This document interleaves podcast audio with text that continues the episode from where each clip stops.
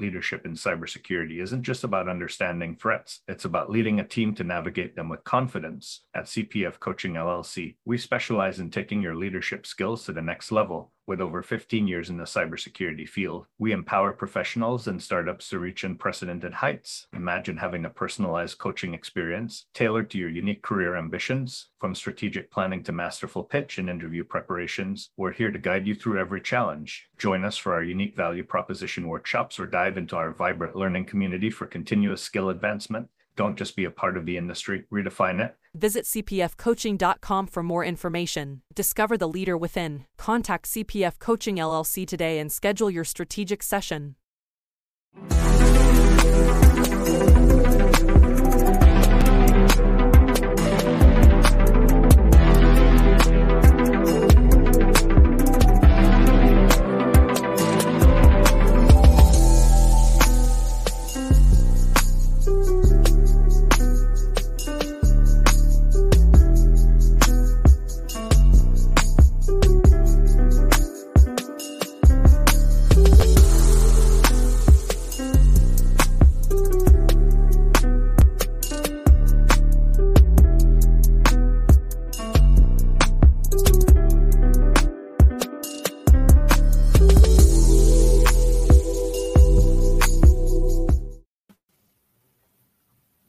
Welcome to another episode of Breaking into Cybersecurity.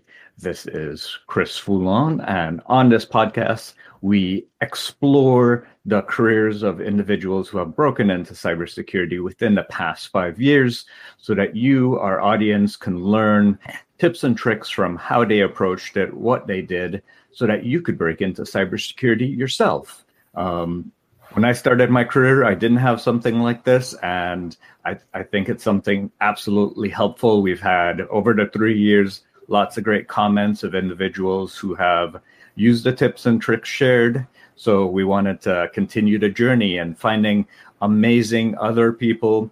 Um, we're a big fan of diversity, whether that's background, thought, uh, gender, culture. We want everyone to come on. So if you have a good story of breaking into cybersecurity, getting your first security title within the past five years, reach out. Happy to bring your story on. Um, we go live Friday at 1 p.m. Eastern. If you are on YouTube, please forget, uh, please don't please remember to subscribe and hit that notification button. If you're on podcast, uh, don't forget to subscribe and share it with your, fa- your favorite people who are interested in cybersecurity. Today's guest, Jessica McMeans. Um, she is a referral from one of our other favorite guests, uh, Samara. So we wanted to bring her on today. Um, she comes from an interesting background, and I think one that relates very closely to cybersecurity that many don't consider. She comes from a risk background, mm-hmm. and then now she's a threat intelligence analyst. So, Jessica, tell us about your background before you were in cyber and about yourself. Yeah, well, it's interesting. I always I've listened to so many of these over the past year, and they've been so helpful to me. So I'm really excited. I hope that maybe something about my experience or background helps and encourages someone else. And I always think it's really neat when I hear the stories that um, say, when I was a kid, I just played with computers all the time. I broke them apart and reconfigured them. Unfortunately, that wasn't me. I don't think I even used a computer till high school. Um, I took a couple CAD classes and a typing class, and that was pretty much my exposure until I went to college. And um, going into college, I didn't really know what I wanted to do. All I knew was that I liked statistics, and I was trying to find a degree program that was exclusively statistics, but that didn't really exist. Um, so the closest thing I could find was at Ohio State. It, they had a degree program at the time that was a combination of applied mathematics, statistics, and computer science. So I thought, hmm, I'll do that. That works. that fits the bill to some degree. And um, I actually ended up loving the computer science classes and did really well in all the Java classes and ended up working in the computer science department as a consultant, just helping other students with their programming classes. And um, unfortunately, my sophomore year, I know most of you are probably familiar with Ohio State. It's a huge university. Even when I was there, I think we had close to 50,000 undergrads. But they came to me and said, There's only five people in your degree program. No one likes statistics and math. so they said, You have to choose something different. and, and this is where I look back and I see I could have gone a couple different directions. And maybe if I could rewind time a little bit, I would choose a different one. we, we, we have saying if we could, if I could go back, that's exactly where I'd want to go to. True, hindsight's always twenty twenty, I guess. but um, I wish I was about to say I decided to be a computer science major. Mm-hmm. Um, unfortunately, that was not the case. I kind of looked at the degree program, and I had taken an econ class at the time, and really saw some neat applications of math and statistics in that field, and in econometrics and game theory, and in the computer science program, the next class I was going to have to take was COBOL. And I didn't really want to take COBOL. so I became an econ major. and um, so kind of just went, left the computer science stuff and kind of went down that investment risk math pathway. Had a couple internships in college with large investment banks. Um, and then after college got my securities license and ended up for most of my career modeling investment portfolio risk and some other facets of risk kind of around that space but what was common to every role i had was that i worked with stakeholders in all parts of the business. Mm-hmm. and what i thought was really fascinating were kind of always the brushes i had with information security and it and i remember it's probably gosh been it's been at least 10 years now because it was very early in the world of crypto. Someone came to me and said we have an institution that they've got something on their balance sheet called bitcoin and we don't know what's going on so that was kind of my first introduction to crypto and cyber risk mm-hmm. and i thought several times about pivoting my career but just didn't have the bandwidth or the appetite or even the knowledge. I kind of just made the poor assumption that I would have to go back to grad school.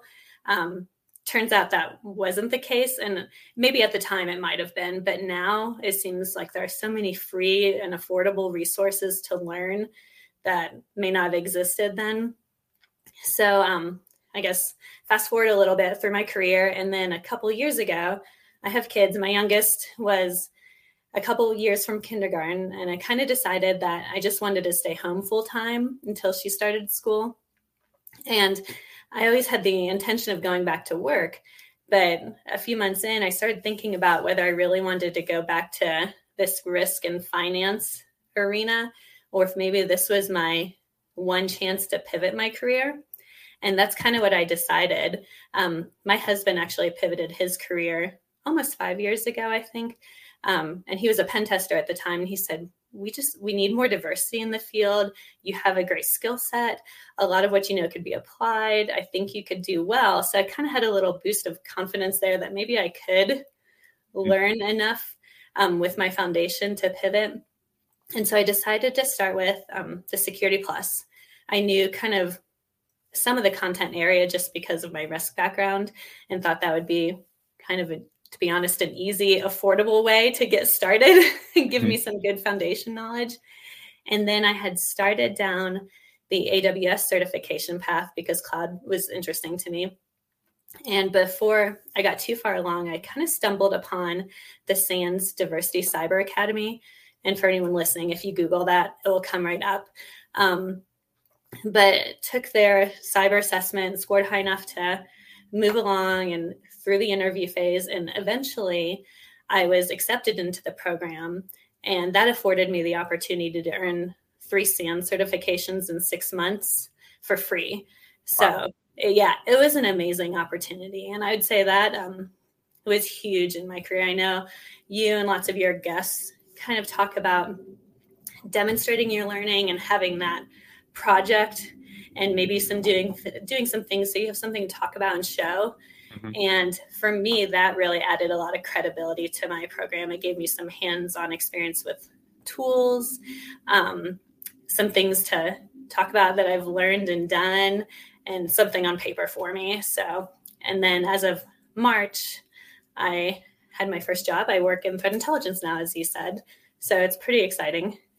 Well, let, us dive into that a little bit. Mm-hmm. Um, I, I, let's take us back to when you quit your your finance job and you were mm-hmm. looking at alternatives. Um, mm-hmm. Did you just look at cybersecurity, or um, did did you consider other opportunities, and then why cybersecurity security was the ultimate choice? No, in my mind, it's something that had piqued my interest numerous times throughout my career. So it was either I was going to make this jump or stick with what I knew. I hadn't really considered anything else. Okay.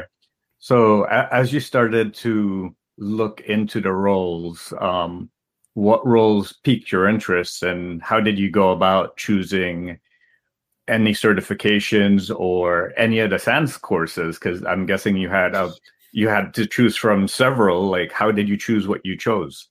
Well, honestly, I'm glad I didn't have to make many of those choices because in the SANS program, they kind of tell you these are the certifications you're going to do. so you, they start you with the foundations. You take the mm-hmm. GSEC and the GCIH, which are great. And I think um, the idea of the program is to equip students with the skills that are typically required for maybe for your first job in cybersecurity. Mm-hmm. I think a lot of people end up in SOC roles so those are good certifications for that. And then the third certification, if you choose to, you do have some options. And I had already received a job offer. So I went with the threat intelligence certification since it okay. was so applicable to my role. But yeah, I did to go to back to your point, it is there's an ocean of opportunity, I feel like, in so many different specializations. It's really hard to navigate that and understand. So I was fortunate in that my hand was forced a little bit. I didn't have to consider all of like those well, but yeah, starting like, with the foundations was was huge. one of the things that I think about a lot um, throughout my career is exactly the role that you were in. Um, and one of our guests is saying, "Congratulations! What are some of the transferable skills?" And that that's the question that I was going to ask it, like mm-hmm. in your risk modeling, do you see yourself currently modeling cyber risk or using that experience to make decisions right now? Yeah, every day, actually. I think that's a great question for career changers. I think you really have to evaluate your experience, not discount it, because it's incredibly valuable to whatever the future role you hope to have. Um, I would say that I told someone the other day, I don't know. I some days I don't feel like I've changed careers that much. I feel like I'm just analyzing a different set of data. And but I had to acquire knowledge to analyze that set of data. Mm-hmm. So I definitely say that my analytical skills and those quantitative capabilities come in handy every day. And then also um, just the uniqueness of my previous roles working with stakeholders in different parts of the business and up and down the business I think um, there's definitely a need for communication and writing skills, which I know no one loves, loves to demonstrate.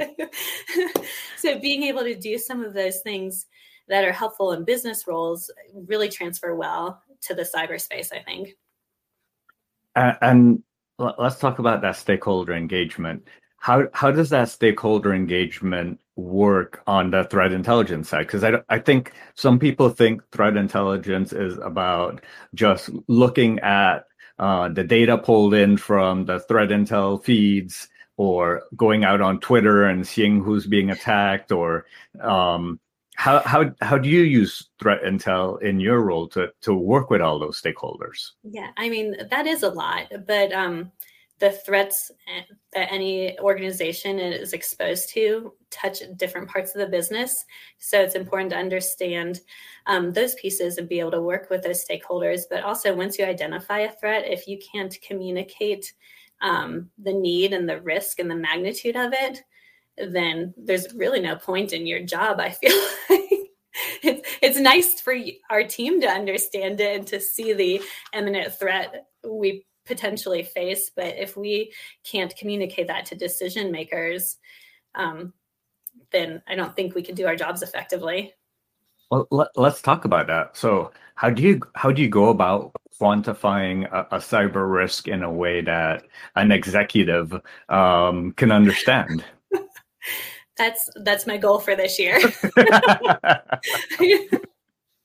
okay. Um, I don't know if you've talked to Samar about this, but I mean, it is really it is challenging. Um, it's possible, Mm-hmm. but that's one of my major tasks for this year is to build models to quantify that risk in a way that the business understands and ultimately the business understands dollars they understand the p&l the profit and loss statement and they want to see how it impacts the bottom line absolutely and i think um, one of the ways and it's the it doesn't involve the modeling but it involves saying the application or the system that is impacted, um, the, the potential for an outage, what that outage might cost on an hourly basis, if you understand that. Um, and I'm sure from your finance background, uh, you know who to talk to to try to get those numbers and try to yes. quantify that. Right, and that's and that's another piece. Threat intelligence is so broad. Um, there's so many different areas you could specialize in. You may be able to identify threats, but you're not going to be an expert on every system or technology or product that's impacted. So being able to first track down those people and then have conversations with them so you can understand how the threat translates into a specific risk for the business is important. So I think you mentioned a good point. Um, one of the uh, comments from our guest Sterling. Thank you for joining us, Sterling. Um, I'm starting to see a lot more in role expectations, technical presentation, technical writing in simple terms. Great point. Communications grad here working on getting in the tech space and swiftly uh, into something that's more cyber defense related. But thanks for joining us, uh, Sterling. Yeah. What what were some of the the challenges that you faced um, after your SANS course. So you did a lot of studying. You did you did some hands-on tools, but um, now you're in a real world job. Um, what were some of the unexpected learnings, and what were some of the the transferable skills that you were like, huh, I didn't think I could apply it that way from your finance background? That's a tough question. I mean, I feel like I'm learning every day still. That's so okay. that, that's so true. um, but it's great. I think that's one of the things I like about the field is that there's always something to learn. I felt like in my previous career, I'd kind of gotten to the point where I wasn't going to learn much more about securities than already existed. So, um, but some of the challenges or unexpected challenges I've faced I don't know. That's a really tough one. I think um, I the communication part is a challenge because you have teams that aren't familiar with that aspect or maybe don't have some of those skills. Or as we mature these processes any organization right now um, well depending on the organization you work in you may not have the most mature processes. So you're trying to build those mm-hmm. and create bridges with people and so that's always a challenge just when you're working with people and in a large organization. I i think you guys know i work for cardinal health but it's an enormous organization and i think that was an unexpected challenge for me. I still don't know if i understand the business completely. So i feel like i learn something new every day about cardinal health.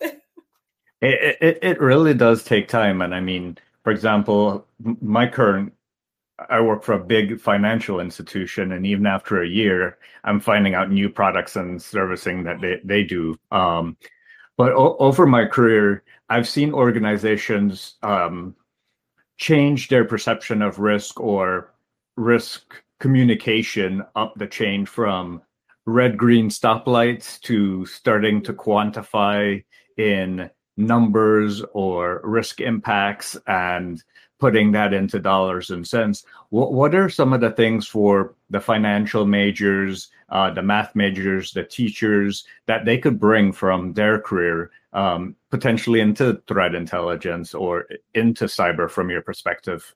I think exactly what you said. I mean, your sector is really mature in that space, I feel like, compared to a lot of other sectors. Um, so there's already some good work there, but someone coming in and having a security perspective and that knowledge, but then also having the quantitative capabilities. I'm sure I know people in your organization on the risk team have PhDs in mathematics. So, not that you have to know that much math to perform well in cybersecurity or focus on that aspect of risk in the space, but having some foundational skills and just experience modeling um, losses and just understanding the principles behind those and just common decision analysis is key. I think those would transfer really well. Okay. Okay. Um, so you mentioned in in the studying that you did, uh, you did the foundation, the GCIH. Is that the incident response one? Yeah, that's okay. incident handling. Yeah. And what were some of the the surprises in that course that that you any insights from what you learned in those courses that might be valuable for those considering uh, going through those types of courses?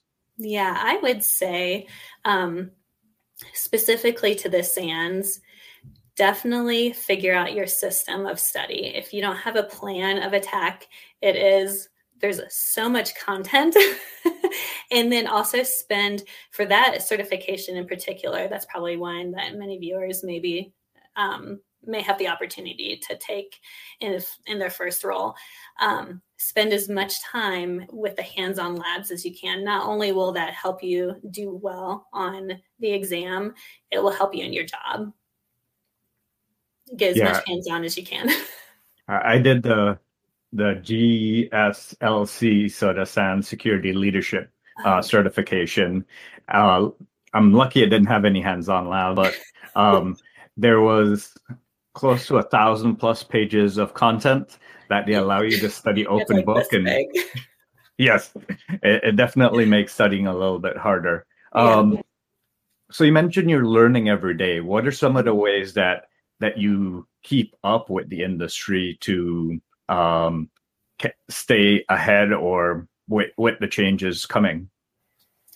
Well um, one thing i love about our, our organization i have I feel like I have an amazing team, and even the other teams I work with are wonderful. I really appreciate everyone I interact with. Um, so we share a lot of information across the org, which is helpful.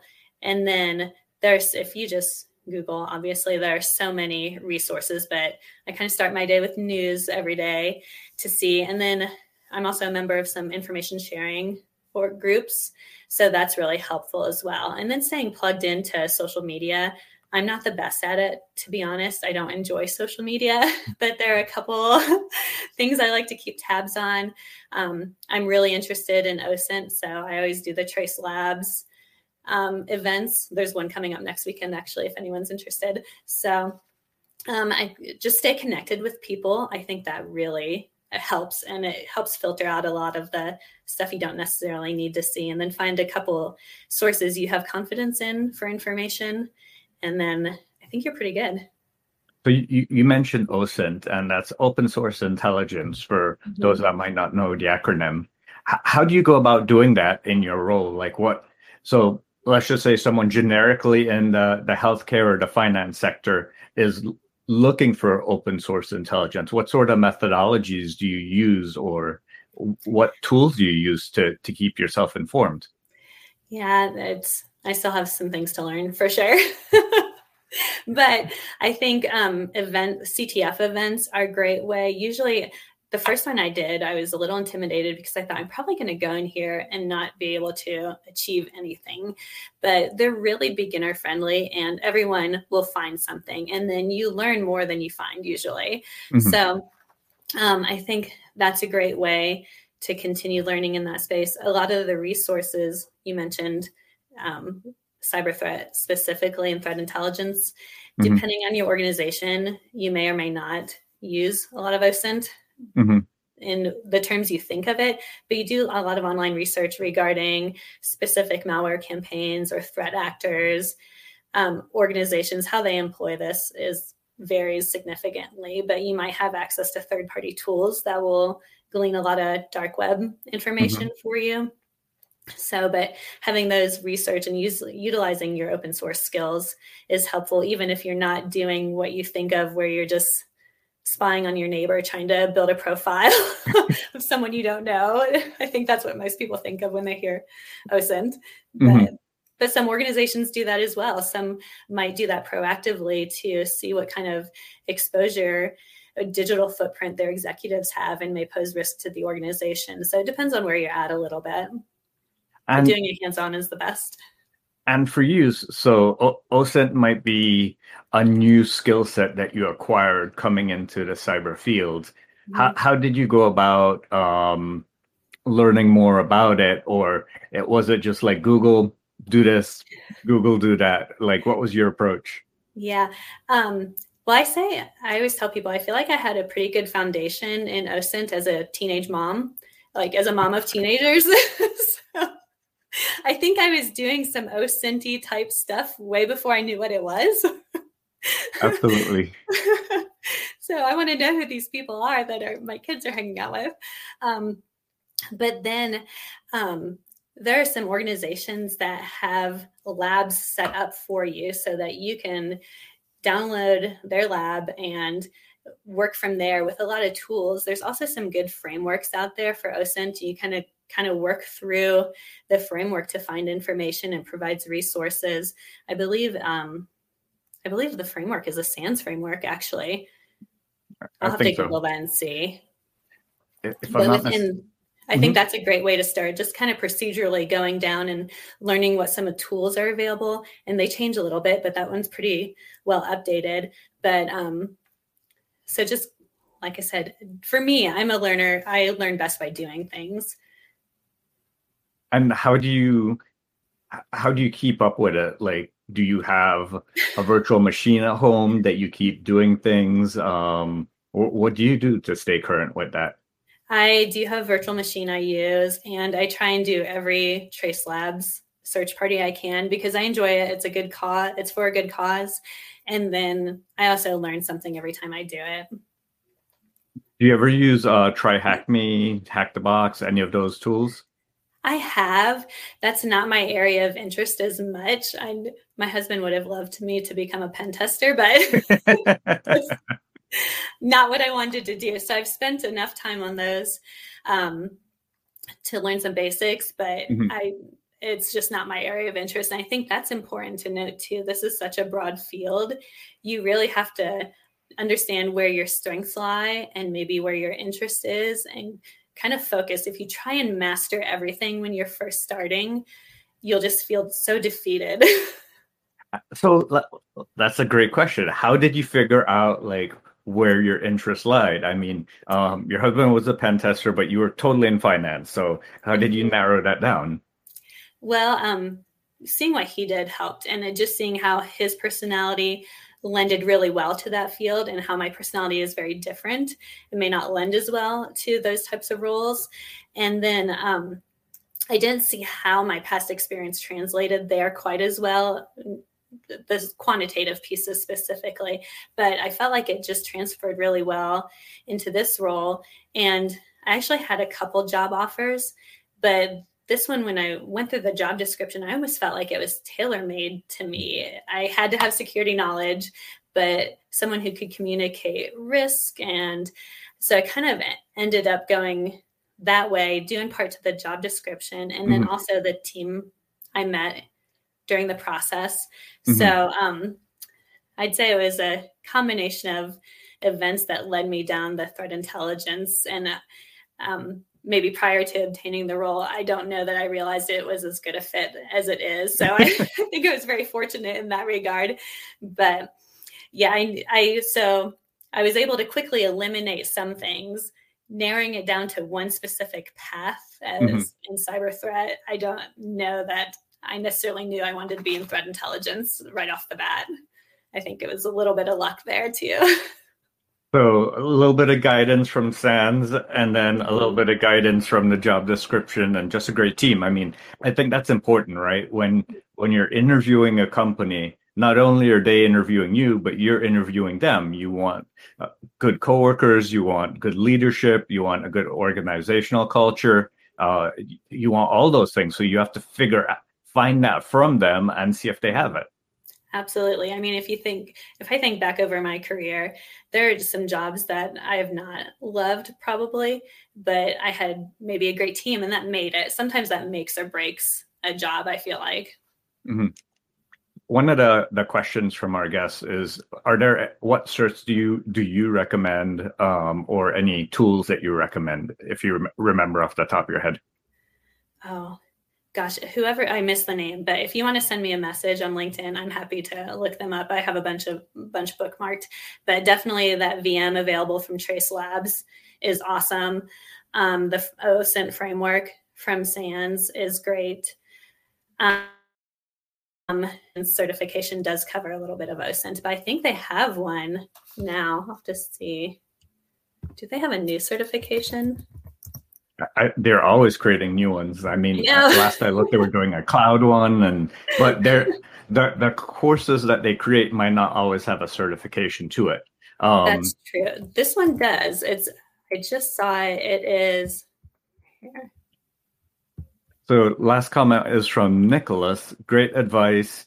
Really need to figure out where my own skills fit in the area. Mm-hmm. And Nicholas is a, a police constable. Um, based on my LinkedIn profile, I think your detective skills could definitely come in very helpful. Mm-hmm. So um, definitely do that self discovery. We're at the half hour mark. So, uh, Jessica, I like to summarize everything. And is there any piece of what would one piece of advice to summarize your whole transformation into cybersecurity for some of our guests would be? I would say find at least one person, a couple people who will not only encourage you because it's tough and daunting, but also challenge you because otherwise I wouldn't do things like this. so perfect. Well, the, the, it, there is a, a saying that says um, you are the sum of all the people you hang around with. So if you if you have some challenging people around you, they they definitely work to challenge you. Yeah. Um, everyone, thank you so much for joining us. Jessica, thank you for sharing your advice, you. your journey, and coming on this adventure with us. And to everyone else, um, if you're on YouTube, please subscribe. If you're on podcasts, please subscribe and share this with anyone who might be interested, all those in math, science, um, financials, so that they could come over to cybersecurity as well. Have a great day, everyone. Thank you. Bye. Thank you. In the rapidly evolving world of cybersecurity, your business needs a guide that's as dynamic as the threats you face. CPF Coaching LLC delivers unparalleled expertise to elevate your cybersecurity startup or business with a decade and a half of specialized experience. We're not just advisors, we're your strategic partners in growth and risk mitigation. Our tailored advisory services range from immediate hourly guidance to comprehensive three or six month packages, all supported with encrypted messaging for real time assistance. For more information, cpfcoaching.com is your destination. Forge a path to success and distinction in the cybersecurity landscape. Connect with CPF Coaching LLC today and secure your business's future